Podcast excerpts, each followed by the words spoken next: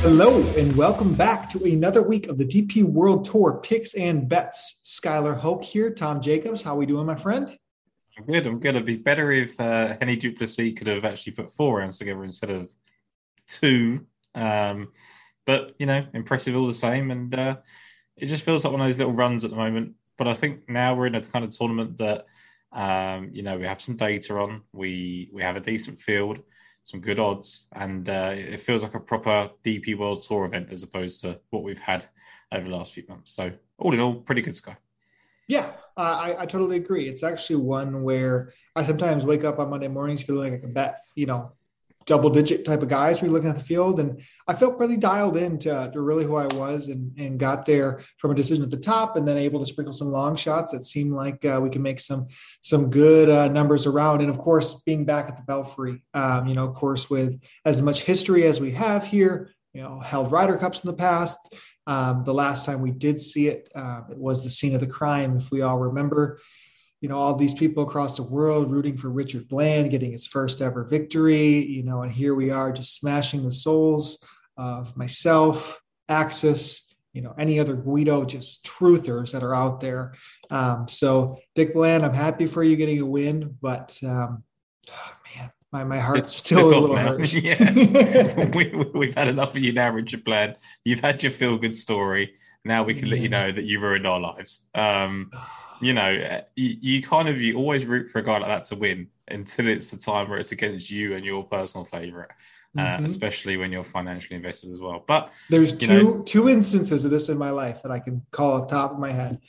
Richard Bland and Guido and Brooks losing the Masters to Tiger. Like I had heavily invested to Brooks. I was on Xander. And of course, as good of a story as it gets with Tiger, but you know, money out of the pocket, like it's thanks, Tiger. Yeah. You know, we're not interested in your comeback story. You know, it's tough, right? It's one of those ones where finances and you know these are guys that you like, right? You know, you like. I'm pretty sure you like Brooks Koepka. I'm pretty sure that you know we obviously like Guido. So you know, it's one, it's financially invested, but two, you are actually rooting for that person as well. Just because another story comes along and trumps it doesn't mean doesn't make it any easier. So. Hopefully not the case this week at the British Masters. Yep. And, you know, good for Audrey Audenas. You know, don't want to miss that. Yes. You know, winning first ever event for him last week. Only a week after I bet him, but, you know. Of course. And, of course, you know, Oliver Bekker continues the excellent form. Give a special shout out to Axis. He was on both of those guys last week. So that makes for a sweat-free playoff to enjoy. So now it's our turn, and let's get to it here. So if we look at the top of the odds boards, we're having some guys come over that we haven't seen. You mentioned, you know, having a field of this caliber. It is great to see Robert McIntyre returning over from playing overseas. Sam Horsfield also back in the field, sprinkled around. Adrian Maroc, Jordan Smith, Audrey right up there, Laurie Canter, Rasmus Højgaard. Those are the best golfers, 33 and under for us here. Tom, any of them fancying? A lot, actually. And it was a really, really difficult decision. And I'm not entirely convinced I'm happy with the one that I've gone with. But I might as well roll straight into that. I've gone with Laurie Canter. And it's... I said last week that I wasn't sure that I could take him because I didn't trust him on a Sunday. And lo and behold, you know, it didn't pan out right. Why am I now taking him at a shorter price in a better field? I think it's just because I think it has to happen. Like I'm not... I don't like dealing... Definitive, you know that Sky. You know it's golf, and you know it's hard to make that kind of claim. But he's just playing so well, like, and he just keeps getting himself into the hunt, and his game is so tailored to these golf courses. And I just look at Adrian House and Oliver Bekker will break through as well. And when they both do, you think Canter's probably overdue as well. And we've seen it in the past that people do eventually get through. So I am going to go with him. He was fourth. After the 36 holes at the UK Championship here during lockdown, did finish 28th, which is a bit disappointing. But I just liked how he's responded on social media and stuff. Like to me, if I was Laurie Canter, I'd be in hiding right now and just, you know, I'd sign up on Thursday and hope no one notices me for a little while. But he seems to be pretty positive. He's really happy with what he's done in Spain, and I guess that's what keeps him going. The only concern with that is I don't know if he needs to be a bit harder on himself to maybe get over the line. But you know, it's really hard to tell what spurs you on. But I think every single player up here makes really good claims. I think you're on one here as well, but Ryan Fox and Dean Burmeister as well were both close in my thinking. Yeah, I think the course probably does play into, I guess, a better overall game, but a ball striking game. I mean, I think about the last time we saw it, the only time that we have strokes gain statistics to kind of tell a story. But I mean, if you kind of look at guys that have played well here, you're not looking at overpowering bombers, only taking advantage, even though Canter's a very good driver, but we know his ball striking iron game. And I don't think you need to have the best short game. Some of the guys that were there, I think Richard Bland won last year, losing strokes putting. So I mean, that tells a little bit more of a story and who we can kind of come around to. And the one that I'm going to go with here is somebody who I can't explain 2022 all that well, because there's a lot hidden out there for Sam Horsfield. Teed it up 4 times this year, I believe a 12th and a 4th on the DP World Tour, goes off in Saudi, finishes inside the top 5, I believe, inside the first round, withdraws after round 2. And we do not see him again until the Zurich Classic last week, or I guess, no, not last week, 3 weeks ago. And found it interesting. So was able to parse through some of that data on what Sam Horsfield, because him and Matt Wallace played together, finished inside the top 20 at the Zurich, and looking into Horsfield's best ball rounds. So rounds 1 and rounds 3, he was lights out. He was really, really good with the irons, gaining over 2 strokes per round in both of those rounds. I believe there was 3 golfers in the field that played that week: Horsfield, McIntyre, and Scrivener. Horsfield was for sure the best on his individual performances. So I think that just goes a long way of talking about maybe filling in these cracks of not playing for an extended period of time. Probably was injured, probably had some things where just wasn't telling everything that was happening. So 30-1 for him when, I mean, in this field, I don't know actually his odds the last time we saw, were probably the favorite at this event. Let's see if I can quick pull. In 2021, Horsfield was 25-1, so a little bit longer. McIntyre actually went off 12-1 as the favorite. But yeah, for me, it's Sammy here. Yeah, I mean, look, I think I'm still of the opinion, despite the absences that we've seen this year, that he is the guy probably in this field still completely that has the highest upside. Like in terms of can translate to PGA Tour, he grew up basically in America. He seems very suited to that. Hasn't done it yet, and patience is possibly wearing thin for some people that do back him. But I think he's still in the position that he will, dominate these kind of events and come back here. You've obviously got some really, really strong, historically good players in terms of Lee Westwood and people like that in this field this week. But I think in terms of potential upside that we don't know about, I think Horsfield's probably the most suited to a PGA Tour career. And I mean, it kind of showed a little bit last week on the PGA Tour. Matt Wallace came out of that strong finish by those guys and played well for the first time in a little bit too. So maybe there is just some hidden form shown in a partner classic that nobody really dives into all that much. So for me, that's where I'm kind of drawing my line, making one decision at the top. I wait until, I guess, the mid-range where we align on another golfer that we talked about right there at the top of the show. But when are we going to stop betting Hennie? We're not.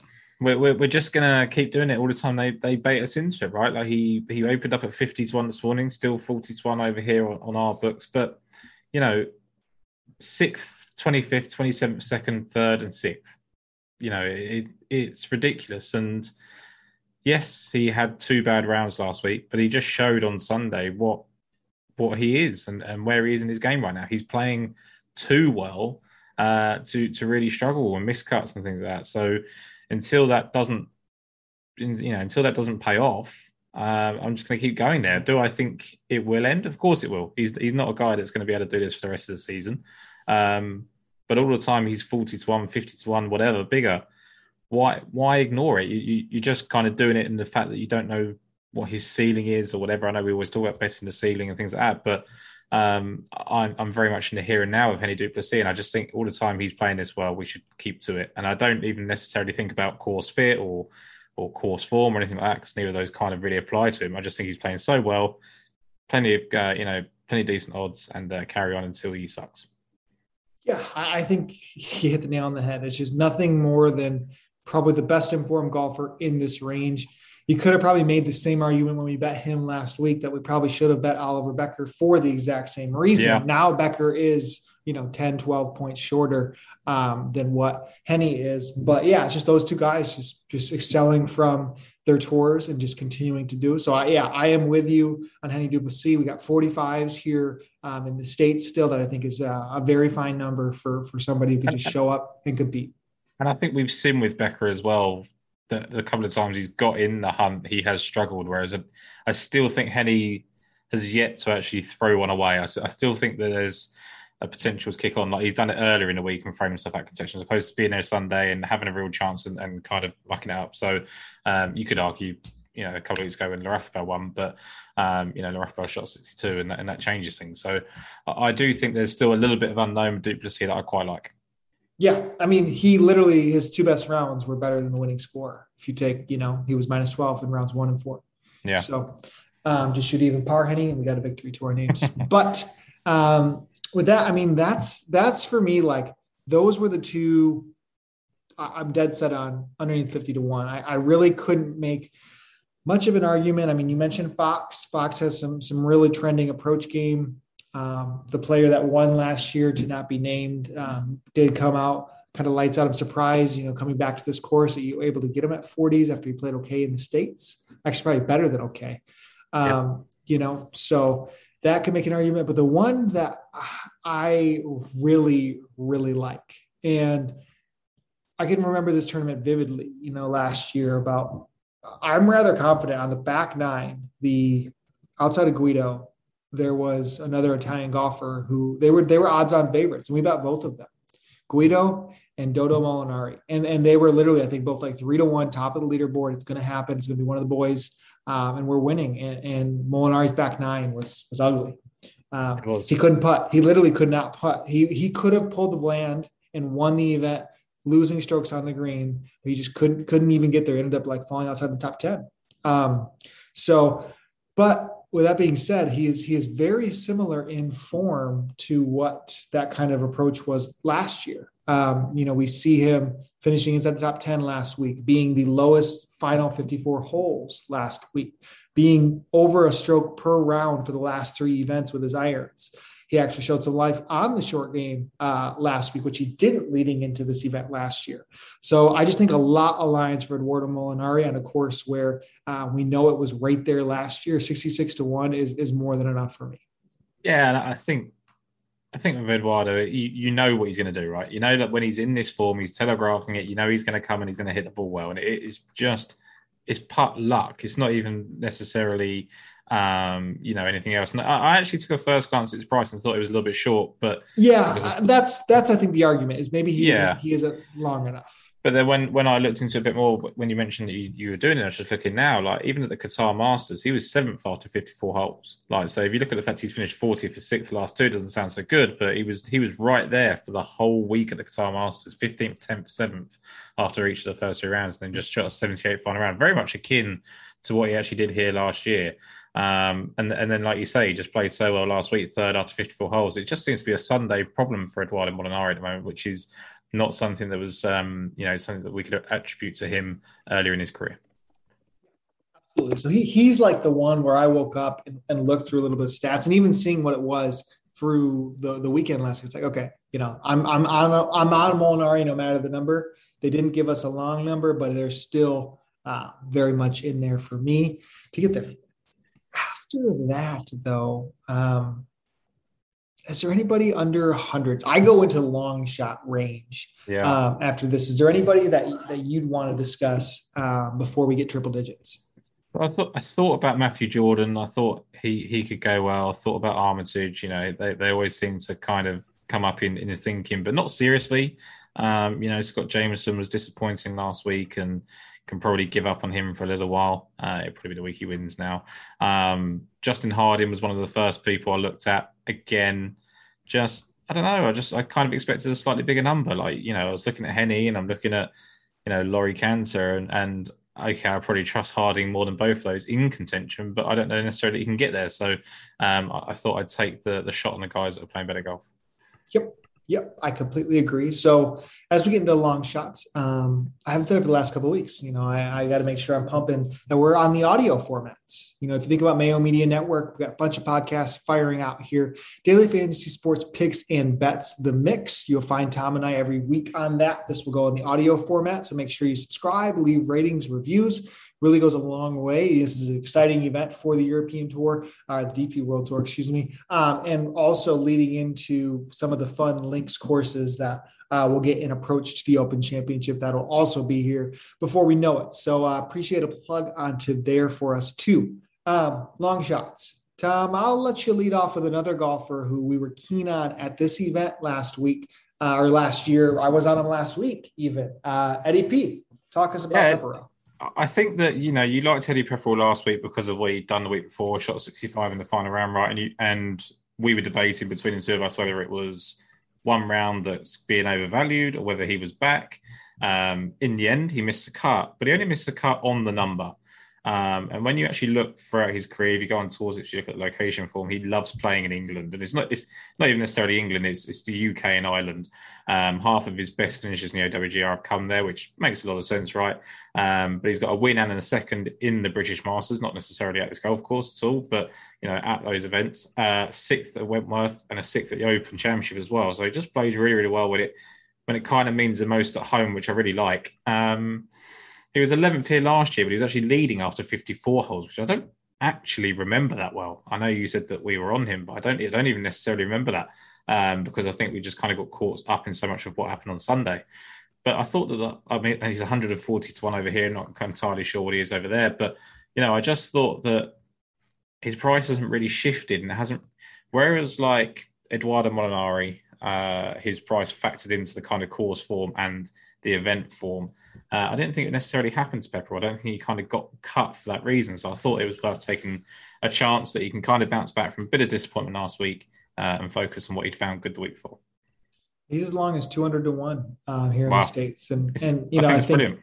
Yeah, I really do. I like the argument. And I think what we've seen back-to-back Spanish winners winning in the home country. So you get into a neck of a woods and in certain form might show out. I think that's something to be said on these higher variance, lower talented fields compared to some of the big boy stuff that's out there. So yeah. I do think this was a range that did really call to me. And statistically, the first golfer that stood out to me, Richard Mansell. And I don't really know if I love betting Mansell all that much. He is an infuriating golfer from what he really should step on with. He's Laurie Canter light in maybe a way, very, very good off the tee. But his irons have shown life now. And I think that's enticing. Didn't have full status. I think he fell down to the Challenge Tour. First Challenge Tour start, he arguably should have won that one, but he's not somebody, he's got a little Sunday scaries in him. But at these prices, I think there is a lot to be said about Mansell just continuing his just ball striking prowess. So he was the first one that stood far and away from me when we got in this range. Yeah, I think for Mansell, so I had this discussion with Brad and even Jason in our group chat with the Lost Words. And he was 8th here after 36 holes last year. He finished 12th on the Belfry on the Challenge Tour event as well. My only thing with Mansell is I just simply don't think he can actually win, and he doesn't even seem to actually pay out in each way either, or top five. He just seems to get himself in a position and kind of fall away and finish top 20, top 30. So I would say that was probably the way I would play him. If anything, I'd probably put him in a top 20, top 30 bet. And then, sprinkle the number outright, right? There's no reason not to because he's triple digits. And as I said to you before, you don't really need to consider it when you get to a certain price if you like someone. And I think the Laurie Canter thing is poignant because I think that, people would have said the same thing about Laurie Canter 2 or 3 years ago. And he's probably just that little bit further behind in development. So top five here this week and things can really change. So yeah, I do like Mansell and I think that it's a good play. It's a shrewd play. I just would take him in placement markets as opposed to winning. Yeah. I think it's very fair and probably a great explanation of his game. For me, I'm going to stick with one more that we talk about here. And it's a golfer who did come off a victory not all that long ago. And now we get more into, I think, a course that I kind of expected him to maybe be shorter on. Maybe the markets didn't react all that much, but we were just barking up the tree on why Ewan Ferguson was a great bet, why he was trending in the right way, why his number made no sense for how close he actually was. He gets a win, then he misses the cut, then he shoots a million on Sunday, but was inside the top 15, I believe, after the third round last week. Yep. And it was doing it with the way that we want it to be done, if we look at, kind of the ball striking numbers. So that, to me, I mean, again, Sunday was really, really bad. There was a couple golfers who were right up there who blew it on Sunday. I mean, he shot a 78 after going 71, 70, 70. But I think we should tell a story about his season. And at 150-1, when you're lining up kind of, a first victory, that there's definitely a fall off that happens after that. And there's no excuse. And there's no reason that books need to double the price of really what he was at all that long ago.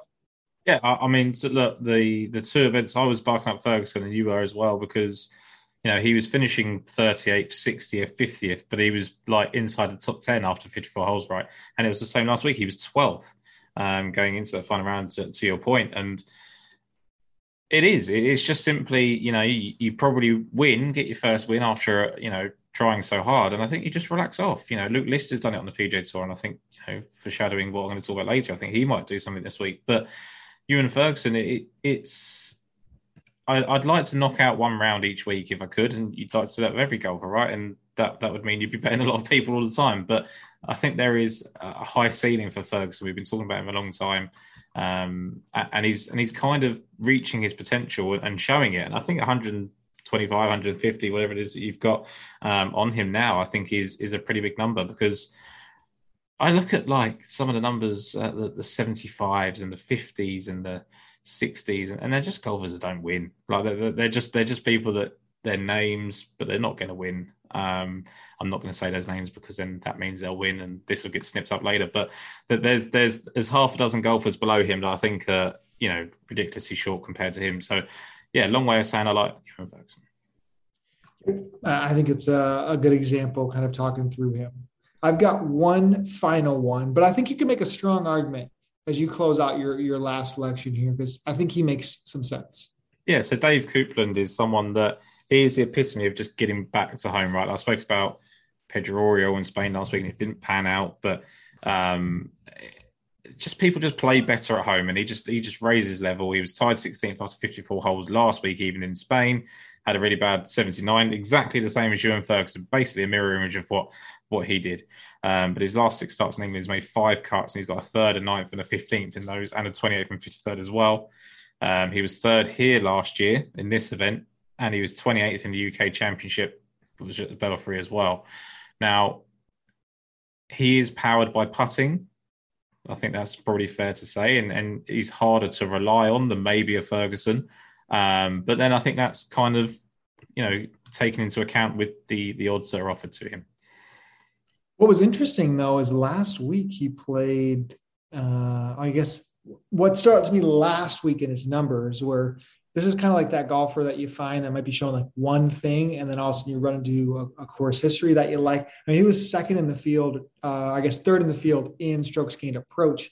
He could not putt at all last week, so completely opposite of his game, but maybe you like to see the irons trending into a course he's shown success on. And he's 300 to 500 to 1 out there in some books. And it takes the pressure off, like as you say there. And to be honest, I didn't even look that far into his iron numbers because I was a little bit wary about the numbers in terms of the data we've got. But that's so promising because it means that you don't have to, I don't think necessarily, like you said earlier, Richard Bland won without putting last year, Molinari could have done.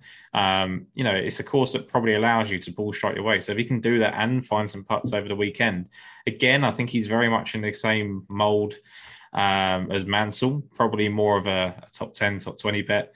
Both of those guys are really good for like DraftKings if that comes about. But I think Dave Copeland is at a big price is worth just taking a chance. Yep.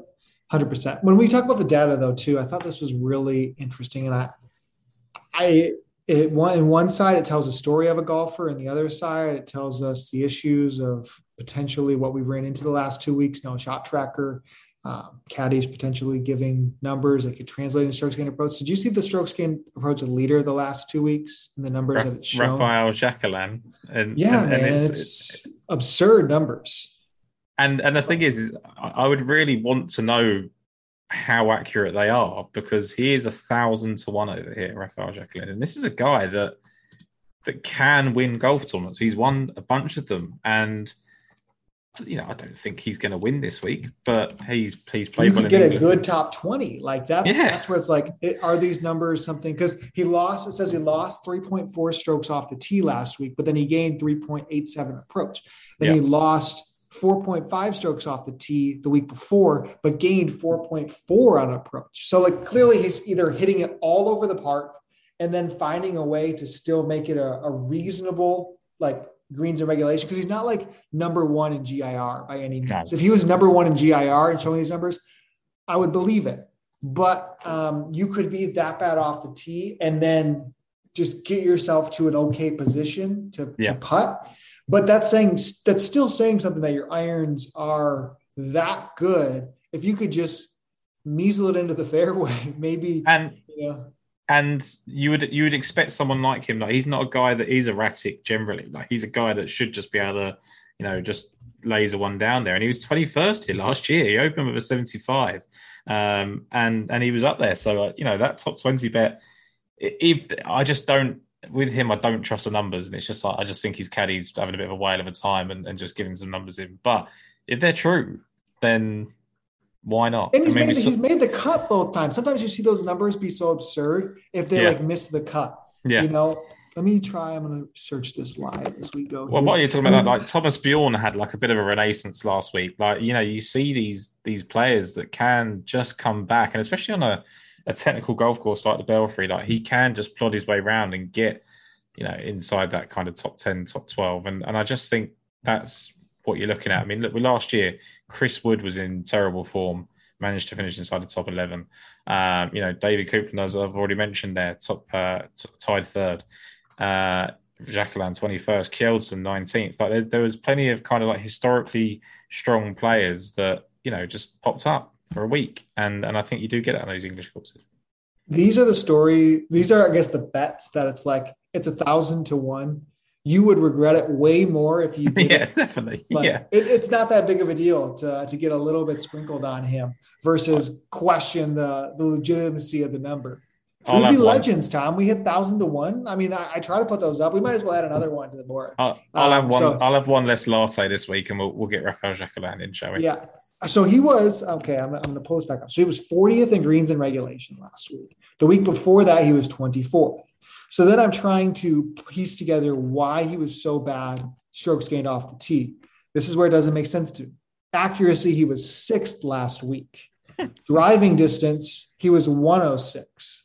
So he's short off the tee. And maybe this is the way things are trending on the DP World Tour, is like longer hitters are just killing it off the tee. Like, they're the best players in the field probably. And like, you can gain a lot. And maybe because he's so short, like, it's almost what got me interested into Luke Donald at RBC Heritage, is when Luke Donald's numbers approach are very, very good right now. And you can kind of tell that story. So 1,000 to 1 Jacquelin, I'm just going to believe it enough to sprinkle there, but I've got one more bet, and forgive me, 'cause I've relapsed, Tom.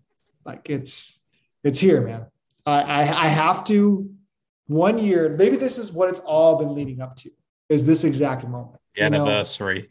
We go through Torrey Pines, and then we go through Detroit, and then we go through the bottom of the bottom. And then I cut away, and he leads at the Masters, and then I give up, and then he's first round leader.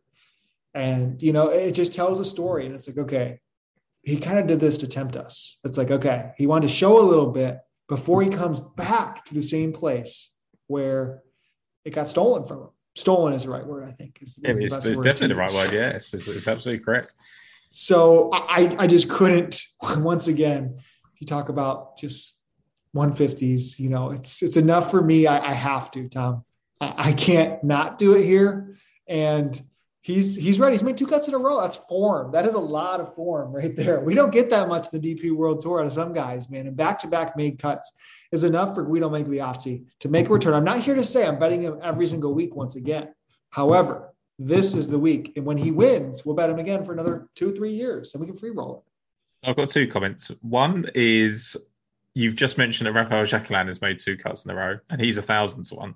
So just want to put that in context. But two, if Guido wins, let's hope it's just over Richard Band's lifeless soul on 18, where he is just absolutely buried him after a 60-foot putt on the seventh playoff hole of the week. Don't bring up the 60-foot putt, because last time that's what he had on 18, and he probably hit it 100 feet, and it hit the pin, and then he got lucky that he but that one's going close. It's going in. This time it's going in, and Richard Bland is just going to collapse in a heap a year after thinking he can defend his British Masters. Now, Richard, if you're out there and you're listening, we love you, but not this time.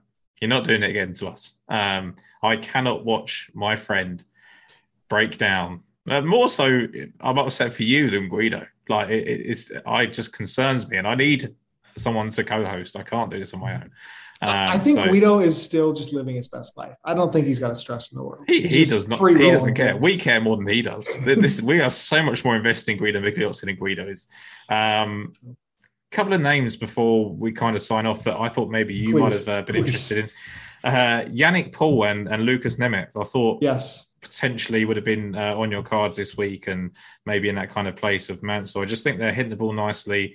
Lucas Nemeth, especially, has just been very consistent since he's come up to the tour. Just obviously, we just don't have a lot on them in terms of what they're going to do here. I don't think Nemeth has actually played much in England at all. And I'm just trying to remember if Yannick Paul actually finished third here on the Challenge Tour. I think it's worth going through that leaderboard a sec for who played here. So, I mean, the winner was our friend Hugo Leon won here. Now, when I think of peak Hugo, he is epitome of he's like Edoardo Molinari in a sense of just would hit fairways, drive it pretty well, just have no short game approach. So Hugo's in not very strong form right now, so I can't go into him, but I think that was kind of telling of potentially the type of golfer that I was intrigued at getting into this week. So if we continue on that leaderboard, you mentioned Yannick Paul was up there. Here's a load in for me. Oliver Bekker was second that week. Yep. Okay. The concern with me is that 72 on the final day, lost by one. And that was on the Challenge Tour, right? And that kind of tells me a little bit, not necessarily, it could be a positive the way he's playing. And then Gouvier and Yannick Paul, ended off the top four there. And then there were kind of names that were basically irrelevant to this week. You mentioned Mansell, 12th. Yeah, Hannah at 15th. I'm not sure Chase Hannah's playing this week. I don't think so. Nicholas Norgaard Mahler was 21st. JC Ritchie was 25th. He was in the field this week. I think that's the only. It doesn't get played on any other tour, does it? No, Hannah is playing this week, which we've actually seen some life from him. Second at the Qatar Masters, but back-to-back missed cuts in Spain. So really hard to tell with him. So that could be a guy that could surprise there, Chase Hannah. But I don't want to try and put too much stock into that Challenge Tour event because I don't know if they set it up differently and things like that. But I think it's a good supporting argument for someone, but nothing more than that. Yeah, absolutely. All right, let's run down our boards again here, Tom. Yep. So for me, I've gone for Laurie Canter for my sins. He's 33 to 1 here. Hennie du Plessis, as big as 50 to 1, you said. Eddie Pepperell, 200 to 1. David Copeland, whatever you can get, 300 to 1 and bigger. I really like him, especially in the kind of top 10, top 20 markets. And I think we're just going to do it, right? We're going to skip the coffee one day and have Raphaël Jacquelin at 1,000 to 1. Yep. Amen. So Sam Horsfield, 30 to 1. Hennie du Plessis looks like it's been cut to 45 to 1 now. Edoardo Molinari, 66s. Richard Mansell, 140 to 1. Ewan Ferguson, 150 to 1. Guido Migliazzi, 150 to 1. And Raphaël Jacquelin, 1,000 to 1. Man, let's just run the board, Tom. Last year, this event, we had 3, if not 4 guys in contention going into Sunday. I felt so dialed in to the event. Sunday just didn't pan out like we wanted it to, and this year it is going to. I have that feeling for us. I think so, and I think I struggled with my selections today, actually. And I think it was actually because it's been a holiday over here today and I've actually had more time. And I think it was a little bit of like paralysis by analysis and that kind of thing. Yeah. But I love how confident you are in your picks. I do still believe that Hennie du Plessis is our guy for the moment. And if Raphaël Jacquelin makes us happy, then, we'll go to France to celebrate. Hey, amen. I will see you there. Appreciate all you guys. You're welcome to join when we cash some big tickets this week. Thank you, as always, for the support, and we'll see you next week.